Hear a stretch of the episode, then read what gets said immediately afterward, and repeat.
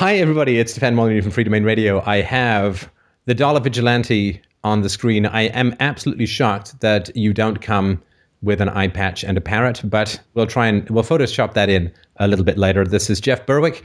He runs dollarvigilante.com and an ex sailor, ex backpacker, ex master of the universe of high tech and uh, entrepreneurship. Uh, thanks so much for taking the time, Jeff. Oh, thank you. I'm a big fan of yours, Stefan, so it's a real pleasure. Well, thank you, thank you. So uh, make sure that uh, people can get a hold of the stuff that you want to put in their inbox and into their brains. Uh, if you just give off your vital statistics, so that if people like what you have to say, they can find you very quickly. Sure. It's uh, right now I write the Dollar Vigilante, and it's just dollarvigilante.com. And uh, right on our w- website, right on the front page, you can sign up. We have some free content like our blog content, and you can just put in your email address, and uh, we'll send you my vigilante thoughts. Beautiful. So you come from the Doug Casey island of anarcho-capitalism, or at least you've stayed there for quite some time and uh, broadcast your brain from that locale. Uh, what uh, do you think were the major events along your journey? Because I mean, it's uh, it took me like 20 years, and everyone I talk to who's younger than me appears extraordinarily brilliant relative to my slow dinosaur brain. But uh, what do you think were the major stops along the highway for you uh, on this journey to where you are now? Yeah, well, like a lot of people, I was a little bit, uh, I didn't really know a lot about how the entire, this monetary system worked or even how these governments worked until uh, I started a website called stockhouse.com in Canada. It's still the largest financial website in Canada. And I started out of my house and basically uh, it went from being just myself in my house to uh, in literally a few months, in about uh, 18 months, being worth 250 million dollars. We were in eight countries worldwide. We were going to do a billion dollar Nasdaq IPO, and then as soon as the tech bubble crashed, uh, no one returned my calls anymore. We basically had to almost shut down the whole company, and uh, you know we we ended up surviving, uh, but it was very difficult time. And once I basically uh, salvaged the company and made it so we didn't go bankrupt and made it so we survived, I basically decided at that point to just get sell the company because I'd worked literally eight hours a day for uh, eight years in a row, basically from 1994 to 2002. And I, at that point, I was really just confused. I, I thought, what just happened? And um, I went on a little bit of a world tour, a little discovery tour, my own personal discovery tour. And I traveled the world, and all I did was I traveled and just tried to see things with my own eyes, not through the eyes of the media, not through the lens of the media. And uh, during that time, I stumbled upon a few things, a few key things that helped me to figure out what happened during that period. And uh, one of the first things you mentioned, Doug Casey, right off the top. He's basically my hero. Uh, he's a good friend, and um, I call him my mentor. Basically, uh, he was the first person I came across on the internet around 2003, and I remember the first article I saw from him. It was a, it was a really basic article, but I had been traveling so much that it really hit a chord with me. And he basically just said, "Don't be nice to these customs people." He said, you know, he sees all the people come up and they start groveling and making small talk and smiling and basically just trying to please the these people. And he said, these people are attacking your own privacy and uh, you shouldn't be nice to them. And, and basically, I read that article and I thought, wow, that's exactly what I think. And I ended up, I searched Doug Casey for the next month probably. I read every single article I could from him. So he was really the uh, first person who got me into this sort of freedom, uh, what what freedom really is. Not many people even know what it is anymore. It's really bizarre. And then I got into the whole Austrian economic side, which is basically the, the uh, freedom school of economics. It's it's really just true economics. All the other schools of thoughts are, are basically just wrong. Keynesian is is complete fairy tale. So that was basically how I got into this whole thing thing, and it's been a, a complete uh, whirlwind tour since then. And ever since then, I've just become addicted to this sort of information uh, because it, it, can be. A lot of people tell me it's actually when they first find out about this sort of thing it could, be quite scary, but I found it just so exciting. It's, there's hope for the world, uh, and we just have to let people know about true uh, freedom and, and what freedom is and how the governments and states and as you call them, tax farms, which I really like, uh, how they really are ruining this planet for humans. Yeah, I just read a statistic today, and I'm sure it's underreported. Says that um, military conflicts around the world, war, costs over eight trillion dollars out of the economy every year, and I'm sure that's just the tip of the iceberg in terms of the long-lasting damage, let alone to the psychology of the people involved in it. But yeah, people don't understand what an enormous amount of overhead, just from a financial standpoint, the government really is, and how much wealth we'd have to solve Pro, to, to, proactively, positively, and permanently solve social problems like poverty and miseducation. Uh, without this overhead, it's um, uh, it's like it's like a, an athlete who's got a giant leech on his neck, and he's like, "Oh man, I'm too tired to be an athlete." It's like just take that leech off, you'll be able to climb mountains. But anyway, people don't really see it, but there it is.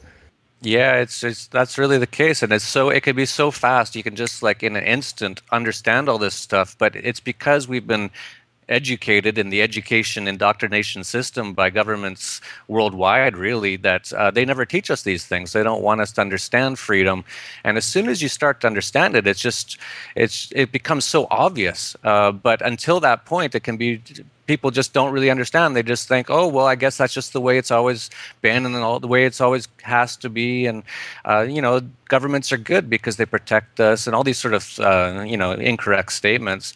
Uh, and the other big thing, like you mentioned, wars is not just wars. That's the most obvious horrible thing that the states do.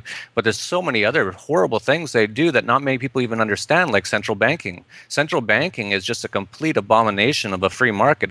Central banking is actually one of the top uh, tenets of communism, and basically it's non-free market uh, artificial system where they can use inflation to use it basically as an, an extra tax. But because they use that, they end up just just destroying so much of the wealth of the world. If we didn't have governments or central banks for the last hundred years, we'd probably be living in just a peaceful utopia right now. We'd all be just so wealthy in terms of things that we have and the amount of time that we need to spend working. Uh, but because of all all of the things that the state and the central banks have taken out of the world and destroyed, destroyed wealth, uh, we're a lot of people say, "Oh, well, it's pretty good right now." Well, people have no idea how good it would have been and, and no one can say for sure obviously but if you just look at the numbers and the amount of waste uh, from all of these uh, keynesian uh, boom and bust they, they put everyone through and, and, it's just getting worse and worse and faster and faster now and, and the whole system's actually starting to actually uh, collapse which is great and well uh, just imagine just imagine yeah. right let's just take a mental exercise about because the three things that i wanted that so far aren't here that the free market would have provided in the absence of government jetpacks time travel and teleportation so you and i would actually be doing this interview face to face in midair yesterday anyway, that's just you know that's just, maybe I'll I'll try and Photoshop that in to give people a sense of what the future is like. And of course, I'd have all my hair, but that's a whole other Rogaine mystery. Uh, but uh, so your uh, argument is that the U.S. dollar is uh, like a piece of space debris uh, orbiting in a tighter and tighter and collapsing orbit around a black hole of fiat currency collapse. Uh, I wonder if you can take people through the the case for that. so that they can put it in some kind of perspective, because of course, until disaster hits, disaster hasn't hit. And there's this sense of like, okay, well, we just, you know, we've gone through bad things before and, and we'll find a way through this one. And, you know, the doomsayers have always been wrong. And it's not my particular perspective, but um, I wonder if you can take people through the case for the wrenching changes ahead. Sure. Um, first of all, I don't see it as doomsday. Um, we've really been in the system in a true fiat currency, not backed by anything system for only 40 years now, since 1971. And, uh, and as early as 1930s, we really had a, a, decent financial system. Um, so it's not uh, this collapse of the system, which we just talked about, is actually enables all of these wars. You can't have any of these big wars without central banking uh, and this and this fiat currency system because if people receive their check or bill in the mail every month for their Iraq war, for their Afghanistan war, their Libyan war, their Pakistan, uh, whatever they're doing over there, uh, people wouldn't want to do it for 10 years, which they've been doing. But because they can inflate it and people don't understand inflation, they can get away with it. So but but basically to talk about why the system's going to collapse and it is a good thing it will collapse it's just going to be kind of uh, very uh, no one knows what's going to happen when it collapses. There's going to be a transition period that could be kind of scary. That's for sure, and that's sad, but it is uh, the, the case. These this system has really only been around for 40 years as i said and it's uh, and no fiat currency has ever lasted very long because basically what a fiat currency is is it just is a currency that has nothing backing it and the government uses guns to make you use it and so it's a completely artificial non-free market money and, and sorry just to, to uh, it also it, it uses guns to prevent anyone from competing with it uh, yes. which I think is so you have to use it, and nobody else can offer an alternative. It is pure fascistic, totalitarian, dictatorship based communism right at the heart of the free market system, which is why it's not a free market system the moment you get a state fiat currency. Totally. And that's another thing that's really kind of irritating about this whole thing is when this system collapses, a lot of people are going to say, look, capitalism collapsed capitalism doesn't work. We don't have capitalism right now. We're not even close. The the US actually adheres to 9 of the 10 main tenets of communism right now which is pretty funny when you consider well not really that funny but odd when you consider that they went over and attacked Vietnam supposedly to fight communism. And now who's the most commun one of the most communist places in the world? Is the us right now. Uh, the only thing that's left that they haven't totally dismantled is is private property but they're already every day and you, you just talked about it the other day in one of your podcasts about how uh, they're they've in the recent court case they've they've taken away even more uh, things. Now police can even go into your uh, house in the us apparently take something, not tell you they took it for 18 months. I don't know who put, picked that number, 18 months. You know, it's just it's just bizarre and unbelievable. So yeah, I think the way the way that people should look at it, I think the system, if we if we count paying off bureaucrats as a bribe to continue doing business, which is what licenses are and other kinds of forms of taxation are, it's just bribes to to allow you to continue to do business. Then what we have is pockets of quasi black market activity sustained by bribes in the middle of a statist, communist uh, fin- financial environment. That's exactly right. You said it perfectly. Uh, and again, like I said, it's so funny that people are, are already saying. You look at some of these. You look at some of the protests going on around the world. For example, there's one in Spain right now, and every time I hear about a protest, I get all excited. I go, "Oh, people are waking up." So I watch some of these Spain people, and they're like, "No, down with austerity. We want more government benefits." And it's like, what in the world are these people talking about? And and if if you talk further with them, they'll they'll say, look, this proves that the uh, capitalist system doesn't work. You know, they've got everything backwards. No one really understands this stuff because they don't get taught this stuff in, in government schools, and that's the way they like it. And uh, it's really sad. And I'm not sure what's going to happen, but that's basically the reason why I'm doing what I'm doing today. Is uh, I just felt like we need more voices like yours and uh, like Doug Casey's and, and, and other people like like that to get out there and help educate people because people are obviously very confused because the things they're saying make no sense. You look at the people in, for example, uh, the UK when they had their student riots. Again, I was all, the excited. anarchists saying no yes, government cuts. It's like really? Yes. Are you kidding me? Exactly. It's I like the it's like anti-racists saying more lynchings. It's like, dudes, you really, really, really I are know. off base here. I know. I turned on the TV, or I don't, I don't watch TV, but I turn on the internet, and they say, "Oh, anarchists are rioting in the UK." I'm like, "Finally!" And then I turn it on, and it's exactly like what you said. It's students who want free government education, which is basically a communist socialist sort of outlook on things. And these aren't anarchists, and of course, as you know, I'm sure uh, they just try to use change these words around. So they took the word anarchy, which solely means a person or some a philosophy or an ideology where you don't want to be controlled or under a government, which is a really good thing. And uh, they turn it around and they say, "Oh, people who burn down buildings, those people are rioting, those are anarchists." Yeah, you of know, course, anarchy technically just means without violent rulers. That's, it doesn't yeah. mean without rulers. I mean, my doctor is the ruler of my health I don't argue with her too much, but uh, it just means without violent rulers and uh, got nothing to do with uh, idiot kids throwing uh, bottles through windows. It's got nothing to do with anything. I know. And it's, it's just really crazy. I, I don't know uh, when people are going to start figuring these things out on a more bigger scale. But I am actually quite optimistic. Uh, again, a lot of people say these things that I'm talking about uh, about the collapse of the uh, mo- monetary system are really negative. I see them as being quite positive, and uh, uh, you know, I, I, don't really, I don't.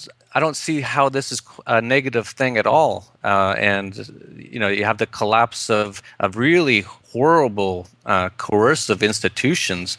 Um, you know, it's really I don't see what's uh, bad about it at all. The only thing, like I said, is the, the transition period could be quite scary, and and hopefully the more people figure things out, and, and I think the real I wouldn't say I wouldn't be that optimistic about a lot of things if it wasn't for the internet. Uh, without the internet, I wouldn't actually know what I know today, and uh, I wouldn't have never heard of you. I'm sure you'd never be on any uh, major mainstream. Uh, I would guarantee you that, yeah, for sure. uh, you know, and so thanks to the internet, we all have a chance to find out the truth. And of course, now governments are trying to shut down the internet. Of course, they are. And well, the uh, internet has. Um, uh, if you don't know now that there's the internet, if you don't understand the basic realities of the world you live in, then you're a self-made idiot. Beforehand, you were, you, you weren't really an idiot because it was just the propaganda was everywhere, and you couldn't reinvent the sum total of human knowledge in terms of freedom. Like somebody who was under Stalin in 1950 was not a quote communist and wasn't a bad guy. It's just all he had was the propaganda. But the the internet now, if, if you don't know, then you're ignorant by choice. Uh, if you don't understand, then you're a fool by choice. And I think that label has a, we're allowed to use that label now because the information is just a click away, and there's so much of it that if you don't know now, it's because you're avoiding, not because you're trapped. That, that's an excellent point. I would agree with that. And uh, yeah, the really exciting thing is you can kind of see it happening on the internet. You can see every day people waking up, and the things that we're talking about are just really taking off right now. I've I've I'm doing interviews like this almost every day now, which uh, even a year or two ago. And I, what I'm finding now too that's really funny is the stuff I'm talking about. People used to like be shocked and be like, oh, "I can't believe you said that." And now when I say it, everyone's like, "Yeah, we know." so, so it's like things are things are kind of changing pretty fast, but I'm not sure. Uh, I think the big thing is that people uh, they, they don't really see the the the total sum of everything. So they're kind of getting parts and pieces and they're kind of understanding bits and pieces. But again like you see these so-called anarchists in the UK and these people in Spain against capitalism by you know wanting more government programs is uh, they're just confused. And and who knows maybe the internet does, isn't as big over in Spain or the UK or something. Well no but remember uh, not so much in the UK but definitely in Spain and Greece the anarchist tradition comes from the left. In other words we don't want governments we want local communes uh, with uh, with ultimate authority. So they want fragmented, broken local communism rather than centralized communism, uh, which to me is not the same as being without a ruler. I mean, property rights and the non aggression principle. There, I just made the whole case in like three seconds. That's all people need. But they try to complicate things, and they very, even the left anarchists are very, very terrified of what might happen if people just have property rights and respect the non aggression principle. They have a feeling that, I don't know, these monolithic, uh, tentacle armed uh, corporations are going to rise up and strangle the life out of humanity. But that, of course, realizing that corporations are just another tamed beast of the state that people can blame instead of the state. So I, would like it if you could uh, just take us through the steps. Uh, I know this is prognostication time, so this is with every caveat in the world. How do you think it's going to go down? I mean, Doug seems to think it's pretty imminent, but how do you think uh, it's going to? Uh, what are the sequences that you think are going to happen that are going to take the dollar down? That's the that's the tricky question. That's predicting the future, and uh, there's really no way to know. There's too many variables. Uh, however, I'll, I'll, say this: everything that's been happening in the last year or two, ever since that so-called financial crisis in 2008, has been speeding up at incredible rates. We're in if if, if you look at the system as a dying animal. Uh, you can actually see the death throes we're going through of this system and how things are speeding up and uh, a lot and of what, the, sorry, what are just so people again, people who are maybe coming into this from the outside, what are the death throes that people? Of course, they're not going to get it from the mainstream media or television or whatever. But what is it that you see as the death throes that other people can look into and research more? Well, just things like look at how the wars are all speeding up right now. Uh, things like Libya, they, they talked about Libya for one or two days, and then they went and attacked it. So all these things are speeding up now. So whereas uh, there was like six to eight months before uh, Iraq, years. right? Yeah, yeah, years even. Yeah. Uh, yeah, and, and now it's just a few days. So these these governments know, especially the U.S. government. The U.S. government knows it is bankrupt. It is completely done. They're just trying to find ways to make it last a little longer, so they can get out of office and and then put the blame on someone else. And uh, one of the ways that they can do that is to inflate the the money supply, which always confuses people. So that's what's going on right now. So people say, oh, gas, everything's going up in price, food's going up in price. Well, it's actually not. The dollar is just collapsing. but that's how it is felt by people. And so, uh, and so uh, for people who, like, so they heard this term quantitative easing, which has always sounded to me like some sort of hellish status laxative. But this quantitative easing uh, is simply printing money. Now, as far as I remember, the Federal Reserve has stopped talking about the amount of money that they're printing. So you can really only see it uh, through a, you know, Austrian economics defined lag time of 12 to 18 months. You can only really see it as the price of everything uh, goes up. And that's simply because they're pumping more and more dollars into the economy uh, that are representing the same or at least less of an increase in goods and services. So each component of goods and services is worth less relative to all of the extra money that's being pumped in. It's like doubling uh, the monopoly money in your game. All that means is the prices of hotels go up double because they still got to represent the same number of hotels. So yeah, people can see it from from inflation, which is artificially suppressed in the reporting by leaving out the really important things, right? The consumer price index leaves Everything. out all the stuff that is actually being affected by inflation. so you get a whole bunch of nonsense that is is nowhere even close to the truth. No, it's not even close. And I don't know if you probably are aware of shadowstats.com. Uh, he all he does is he just tracks the government uh, statistics the way they used to be tracked just uh, in the 1990s or 1980s. And if you look at the CPI, which is supposed to be inflation, it's not. It's just a it's supposed to be a basket of goods. And as you just stated, what they've done is they've hedonistically they call it. Uh, they take out everything that you use or that goes up in price and they just say well you used to eat steak but now that's too expensive so now everyone eats hamburger. So in, the price of things didn't go up. People just started eating hamburger. And if you just look at the way they used to track that data if you look at the cpi the way they tracked it in 1980 it's over 5% right now. And, and john williams who runs shadow stats expects that number to be over 10% by the end of this year just based on on the trends but again, that's not even inflation. Inflation is actually probably even a lot more than that. Inflation is the increase in the money supply, and you actually can uh, get a, a, fairly decent look at it, but it's not provided by the Federal Reserve in their M1 and M2 numbers. It's provided, uh, they actually provide the data, and we actually calculate it. It's, it's called an Austrian money supply. Uh, it's a way of calculating the money supply from the Austrian school, and it's something we calculate every month in our newsletter. And right now, that's still over 10%. Uh, it was as high as 15% for the last year or so. so so that so means still... that uh, year over year, relative to the, the, the change in goods, you're getting 10 to 15% more printing of money, which is going to translate into that or more inflation. Yes. Okay. Definitely, yeah. And uh, so you, you see that going into the stock market right now. So people point to the stock market and they say, oh, the stock market's doing good. Well, the stock market always does okay when there's inflation because one of the first places that the people who get this money, which are almost always the bankers, put it is into the stock market. Uh, but it's all it's all fantasy. Uh, literally, I expect in the next few years, definitely no more than five, six years, uh, the US dollar will probably collapse to zero or if it doesn't collapse to zero, it'll come really close to it, and then they'll try to salvage it through some sort of a bankruptcy or something basically the US government at this point has only two options. They can basically announce that they're insolvent, that they, they can't pay their debts, which is, is completely known by everybody. It's just a emperor has no clothes situation at the moment. Or they can inflate the currency, which uh, may make it last a little longer, but it'll actually be much worse for everybody in general. I'm sorry about Everyone the second one. Do you, sorry to interrupt. Do you, do you think that's a viable alternative? I think that the inflation like the, the hyperprinting of money and inflation is so well understood, then given that you guys can calculate the statistics, lots of people can. Do you think that bondholders would even accept that? I think that the moment they see printing going on, they'll just dump their bonds. And I think the US knows that, which is why it's curtailing, not going to Argentinian or Weimar style uh, printing. I think that they would expect too much punishment from the bond market should that start.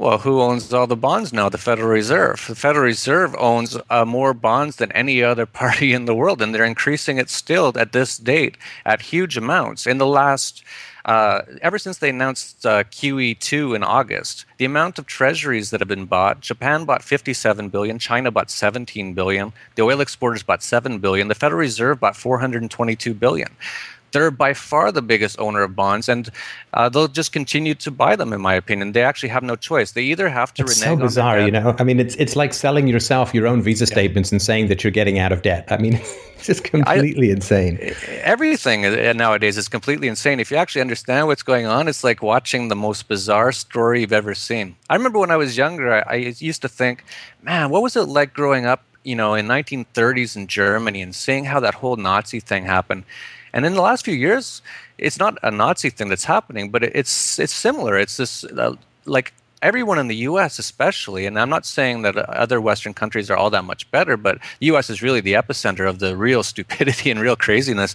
Uh, you know, everything I'm seeing is completely bizarre. Like I never thought I'd see a lot of these things in my lifetime. And I actually stated about four years ago, I said, if the Federal Reserve starts to be the biggest buyer of U.S. government debt, that will basically denote the end of of this system. And right. So, so just for people again who may be sort of coming in from the outside, and you know, you're certainly more of an expert in this than I am. So correct me where I go astray. But the demand for U.S. debt for for bonds or treasuries uh, is declining because everybody gets that there's going to be a haircut. There's going to be some default. There's going to be nobody's going to get back a hundred uh, a hundred dollars on the hundred dollars or a dollar on the dollar. They're going to get some back, some amount back that's less. And so, in order to prop up the price of treasuries, the U.S. is actually buying its own uh, treasuries, um, which you know props up the price and I don't know. I mean, I guess it, it's such a short term strategy that, I mean, it can't imagine that it's going to last more than another year or two. But, and, and what's going to happen then? I, it's hard to imagine. But there is absolutely, it's either going to be some hyperinflation, which I consider unlikely, but more likely there's simply going to be an Argentinian style default. People are going to get back 50 cents or 40 cents on the treasury dollar, and they're just going to have to restructure from the ground up. Yeah, it's it's one or the other, and uh, I, I'm a little bit more on the hyperinflation side, and the reason is that I can't see Barack Obama stepping up to that podium and announcing the U.S. government is bankrupt after, you know, th- these politicians they don't like to announce those sort of things. He he talks about hope and change, and you know he said he killed Osama bin Laden and and didn't take any pictures and threw him in the ocean. You know all these sort of things that he's he's done apparently, uh, but. Um, uh, I actually can't see that happening. Um, I, I think, and if you look at, at history, most governments always, when faced with this choice, they actually go for hyperinflation because they can state, because no one understands how inflation works exactly, like not many people in society. And so that's what they're doing right now. So prices are going up, and what do they say? Oh, well, it's the greedy corporations, right? They're, they're the people making the prices go up. Or it's the Chinese, which is a really funny one. Um, you know, our, the biggest creditor of the U.S. is causing their problems. Is it's just everything's just bizarre. But uh, because not many people understand how inflation works, uh, they can kind of get away with saying it's someone else, and that's how it's always gone in history. And and and that usually actually ends up going to war. They'll, they'll go to war and say, oh well, China caused all this uh, because they stopped buying our treasury debt, and now everything started to go up in price a lot, and and now we can't afford to eat, and we're going to have to attack China, and, and that's something that might happen, be, and that's fairly normal when you get to this stage of a collapse of a government system, and and this is the worst ever in history by far because the fiat currency that's going to collapse is the world's reserve currency, and it's the most widely used currency in the world by far, the US dollar. So, and sorry, just again, so people understand that, if you could just break out that term, uh, world. Uh, no, I, I, get it, but if, uh, world reserve currency is is everybody's using it. In fact, I think somebody was saying there's more dollars in, in rolling around in Russia than there are in in uh, most of the most of the U.S. And so anything that collapses that value has a worldwide impact. It's not just limited to the domestic U.S. economy. Is that a fair way to put it? Yeah, and the real risk here and the real scary thing is that uh, if you were in Zimbabwe recently and they had their hyperinflation, or if you were in uh, even Weimar Germany in 1930s and they had their hyperinflation, a lot of people just uh, saw it coming. A lot of smarter people saw it coming, and they just bought dollars, U.S. dollars. Uh, now, however, if the U.S. dollar is going to be the one collapsing, what do you buy? And then comes uh, things that are a lot harder to buy and not uh, a lot of people even understand them things like gold and, and silver and you know if you ask your average man on the street where to buy gold they wouldn't even have a clue uh, but they would know how to get yeah. yeah. And uh, so that's really why this is is quite scary uh, uh, why the collapse is really dangerous and quite scary is because and as well, all the currencies in the world, almost all of them, are all backed by the US dollar. That's what they use as a reserve. Canada, for example, not many people know this. The Bank of Canada only has 3.4 tons of gold, which is enough it's an it's a, it's about like this big in gold. It, uh, you, Stephen Harper could fit it in his desk drawer, uh, and uh, it's and in six seven. months he might be doing exactly that. But anyway, go on.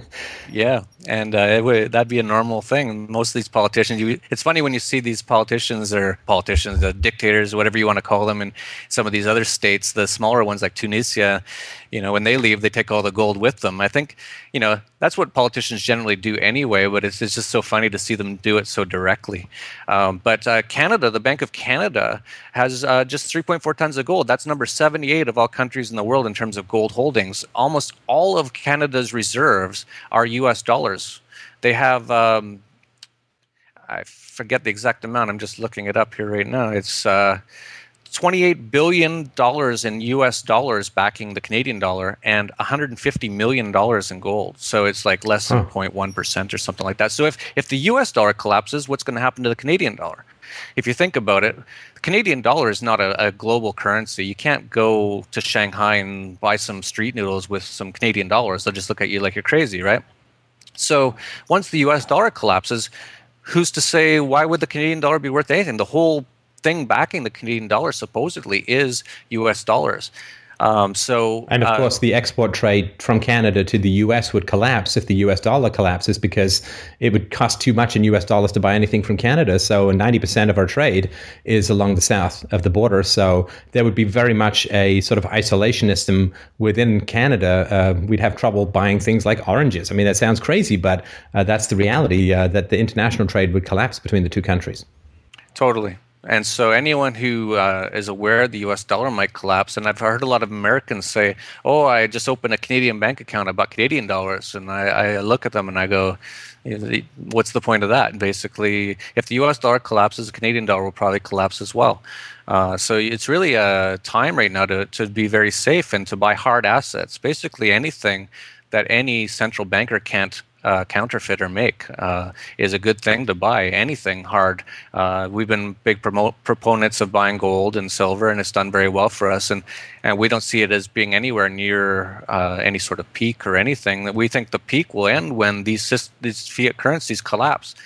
And uh, either e- in either uh, scenario, even the one that you say is, is, the most likely, where the U.S. government uh, defaults on its debt, that will still cause massive problems, and they'll probably have to back the U.S. dollar at that point by gold to show people that they're serious about not defaulting again.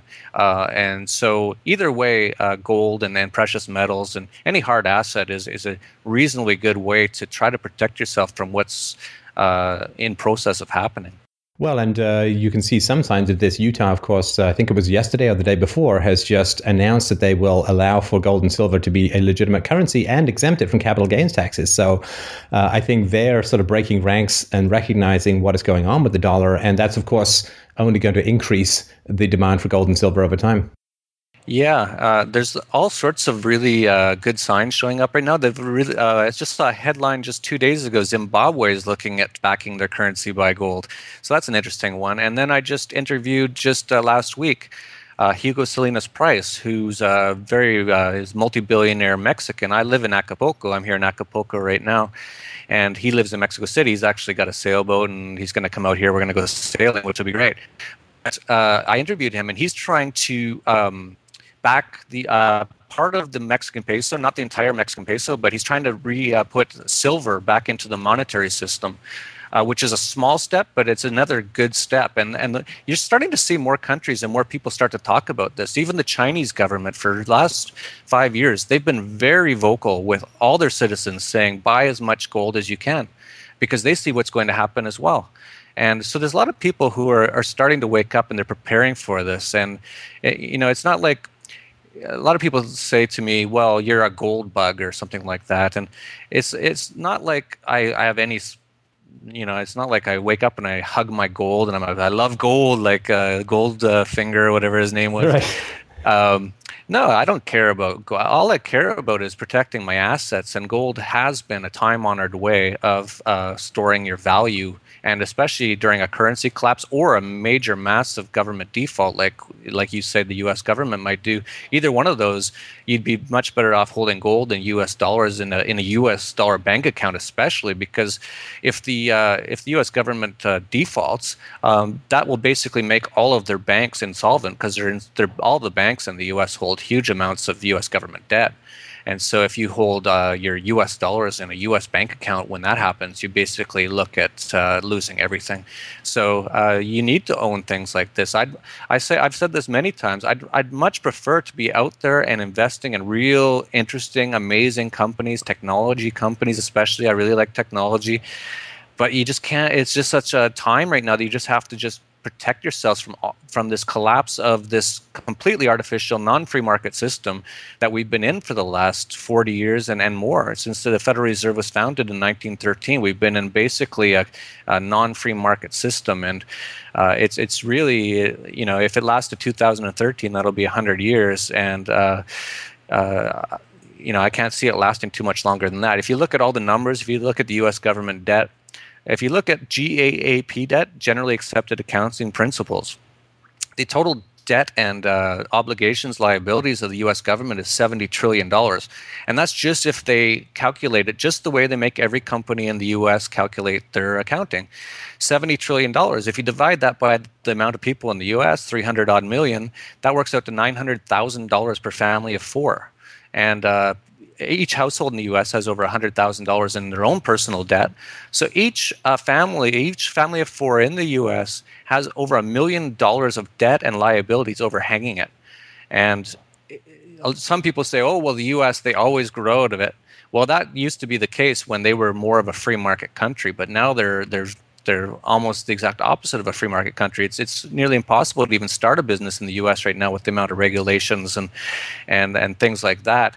And so uh, we're just going to see how how is anyone going to pay that that debt off? There's there's just no way. No, no, it's uh, and and that's that's of course not everybody is going to be working, and a lot of people are working for the government and should really be their salary should be counted as debt, not the capacity to pay off debt. So if you actually get two people in the genuine free market, it's you, me, and three other guys responsible yeah. for that whole debt.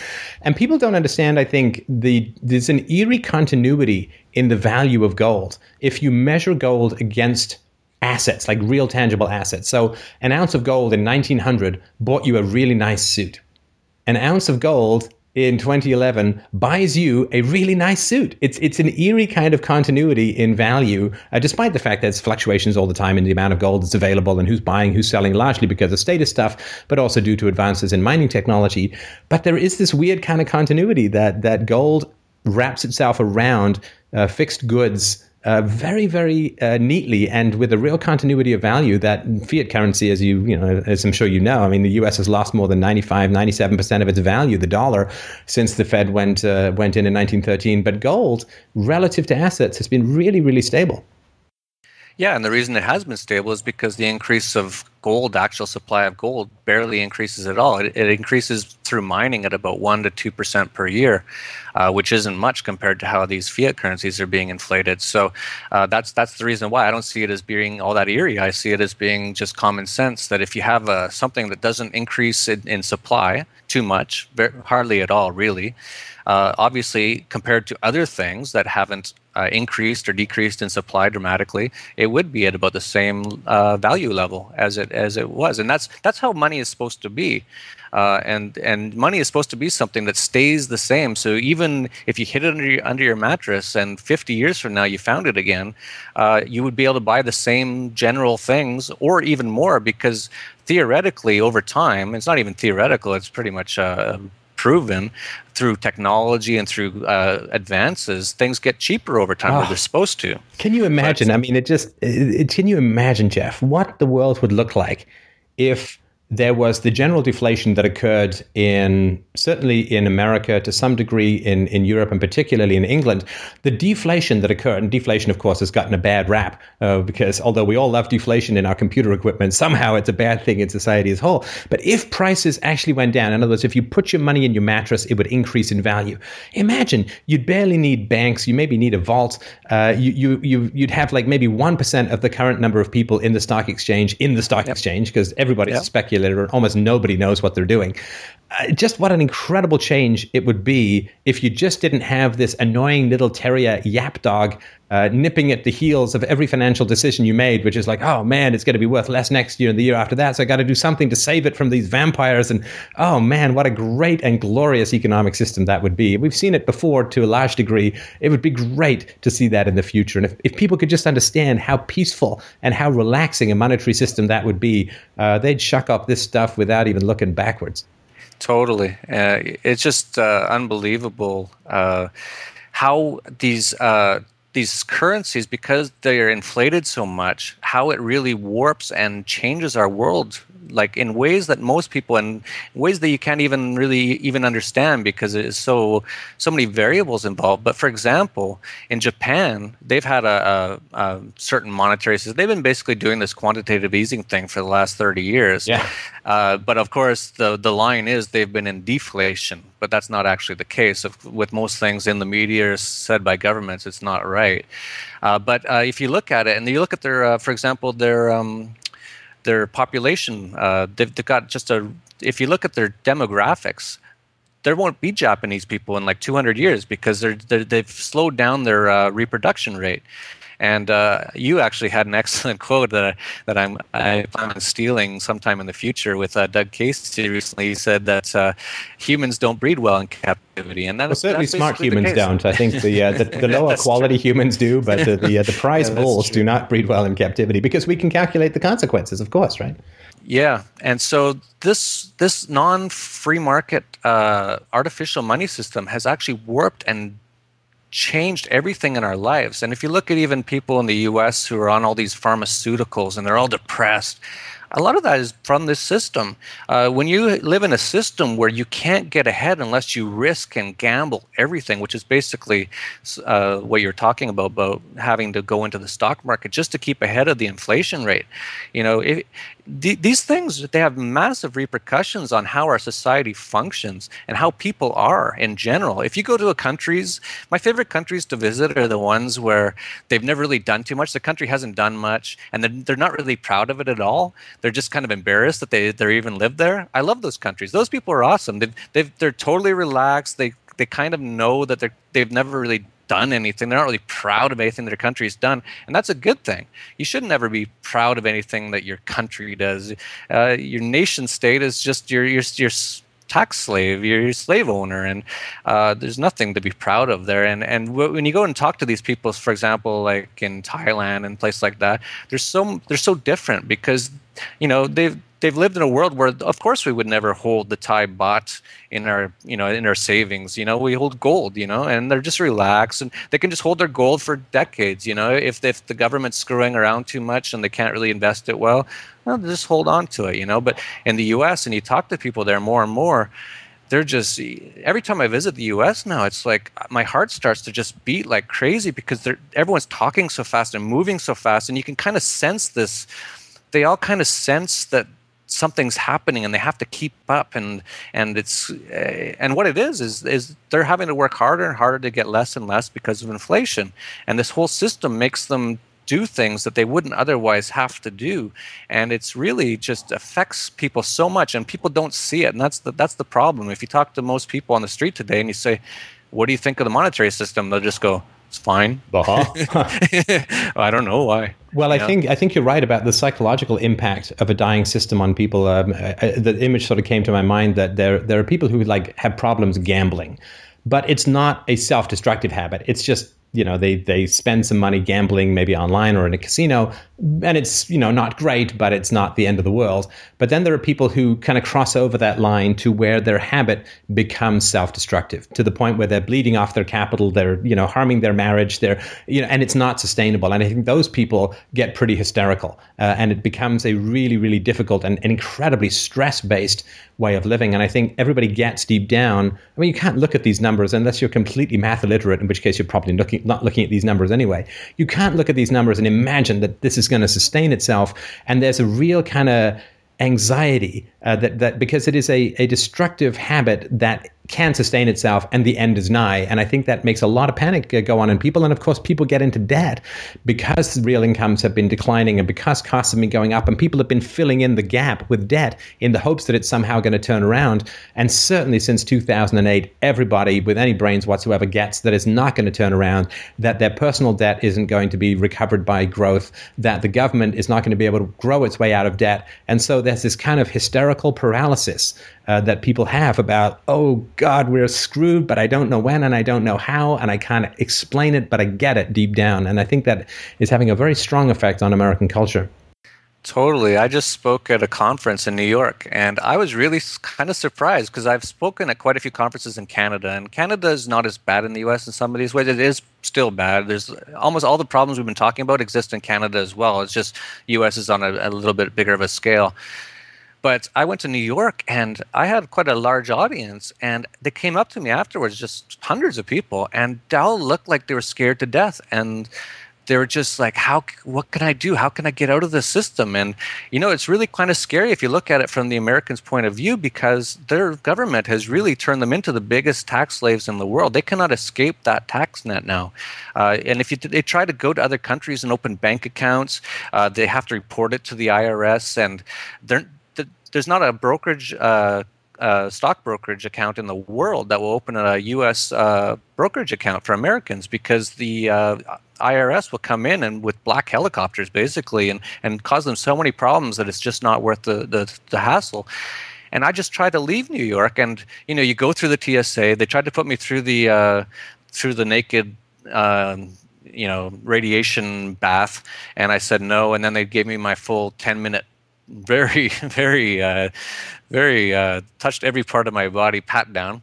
Uh, and but even after that, when I try to get onto the uh, plane, you turn a corner and there's ten customs people in plain clothes with just a customs badge around their neck, and they're asking you if you have money. And they have they didn't this particular time, but I've heard in many American airports they even have cash sniffing dogs, trying to make it so you can't even get out of the U.S. with any assets right now. Right. Uh, you know, and people are starting to really sense that and uh, it's really just crazy. And uh, a lot of people, I don't think, are going to believe what's going to happen in the next few years in the U.S. And I hope it turns out a lot better than it looks like it's going right now. But you know, even here in Mexico, I live in Mexico, and a lot of people say a lot of things about Mexico, like it's dangerous here and stuff. And a lot of it's just complete. It's not. It's not at all. Uh, but the media is trying to make it look that way. Uh, and of course, it's if there is any problems here, it's all caused by the U.S. war on freedom, which they call the war on drugs. Right. Um, but I always say, you know, that fence on the U.S. border. I think that's to keep Americans in at some point. Like it's going to uh, turn, yeah. The whole the whole lasers are going to turn from south to north yeah, uh, at some point, and everyone's going to be like, "Oh, that's why that's there." Absolutely. Yeah, it's unbelievable. Yeah, I think I think you're right. I think there is a lot of uh, a lot of panicking anxiety in uh, in the American media, and a lot of de- a desperate flight into shallow entertainment and distraction, and and uh, lots of noise. You know that sound and fury that signifies nothing. And you know, I you know, part of me I feel this affection, you know, for the general population or whatever. It's like you know, I feel like I'm holding out a uh, some seeds to a squirrel that's very skittish. You know, these seeds of knowledge saying, you know, it's okay, come, come and have a bite. It, it's going to be fine. You know, it might taste a little funny going down, but you'll be a lot better off when you've eaten it. And the other part of me is like, oh, you damn bastards. I wish you'd listened to me 20 years ago, and then maybe we could have averted all of this. So I sort of have this duality, and at least I've got it down to a duality, which I consider progress. But I sort of veer a little bit between these two things. And that, of course, doesn't help me feed the squirrel, but that's the way it is. Yeah, I went through similar sort of uh, feelings when I first started this newsletter. The reason I did it was for the same reason. I just really wanted to help people and and uh, and sort of just get some of this knowledge out there. And the funny thing is that every single person who subscribes to our newsletter, they send me an email as soon as they subscribe, and they go, "I just subscribed. I love your newsletter, and I believe in everything that you say." And it's like, oh, well, that's good. But I'm trying to get out there to some people who don't know about this stuff. But none of those people, of course, subscribe. And I always say uh, we'll probably get this huge influx of people subscribing uh, right after all of this stuff has happened, right? And it's yeah. it's usually just the case, unfortunately, that most people, and there's you know there's I've heard terms, psychiatric terms. Uh, what do they call that when they, uh, the, not denial, but they have uh, people can't face. I forget the term, but anyway, for whatever reason, people. Uh, the majority of people don't seem to be able to see these things until it's too late. I think they, you know, as long as the, the, the, talking head on their TV news station, which in Canada is the government news station, which mm. should be super obvious to people, but it, it isn't. Uh, you know, as long as he says everything's okay no, I think uh, I, I, mean I've always believed, and you know this, so I'll keep it really brief. But it's it's because personal conflict. Human beings are not driven mostly by abstracts. You know, crazy idiots like you and I may be more driven by abstracts than than most people. But most people are driven by uh, personal conflict, getting along with people, not rocking the boat in their personal lives. And you start talking about dismantling the state. You know, you've got uh, your brother works for the Department of, of Defense. Your sister is a teacher.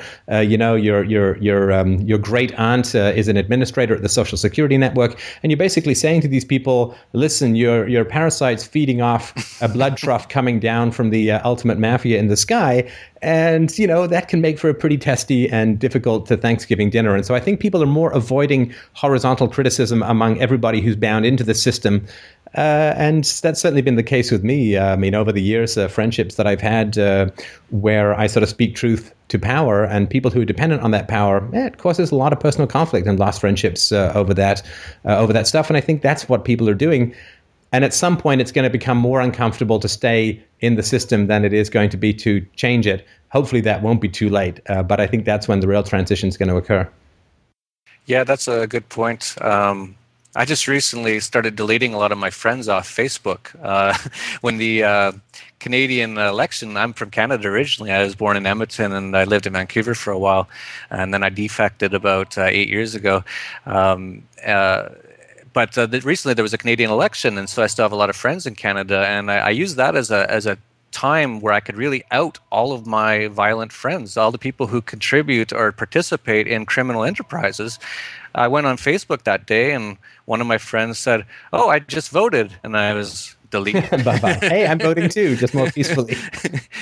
yeah, another person said, "Oh, get out there and vote." I'm like, "Oh, he's trying to incite people into getting involved with this criminal enterprise." Delete, and uh, you know, a few few of them responded and, "Hey, why'd you delete me?" And I, I, I tried to explain it to them. I said, "Well, you just said that you're involved in this criminal enterprise that uh, uses force and coercion to make people do things that you want them to do, which is completely uh, against uh, everything that I'm, I'm for. I'm a very unethical and immoral thing to do. And uh, some of them actually got it a little bit, at least. I have some decent friends, and uh, and so I added them back, and a, a, whole bunch of other ones they just didn't reply, and and I understand they just don't get it, and uh, you know life's too short and I, I, found that as well i, I don't want to hang around these people who don't think about the repercussions of their actions. Uh, it, life's too short. I, I, hang out now. I just bought a place down at Doug Casey's place in Argentina, which I highly recommend if you have any opportunity to do so. Uh, I, I, call it Galt's Gulch. It's the only real Galt's Gulch, and it's just all people like Doug Casey and, and people like that. And you know, you go down there and you can just have these dinners where you don't have to explain these. Yeah, you're not biting your tongue. You're not uh, getting that Klingon forehead pulse going on. Should I say it? Uh, yeah. Yeah, that's the way to go. Well, listen, I want to make sure that uh, uh, let you get back to your day. It looks quite nice outside. So, uh, dollarvigilante.com. Uh, Jeff Berwick, I really, really do appreciate your time. It's been very stimulating. Please, please, please go and check out uh, his newsletters. They are high, high quality, and they could save your money uh, they could save your skin, they could save your assets, and they certainly can help save your sanity uh, because, uh, you know, as the Boy Scouts say, preparation, and Hamlet, I guess, preparation is everything. So thank you so much for your time, Jeff. I hope we can talk again soon. Oh, I hope so too. Thank you very much. Take care. Bye.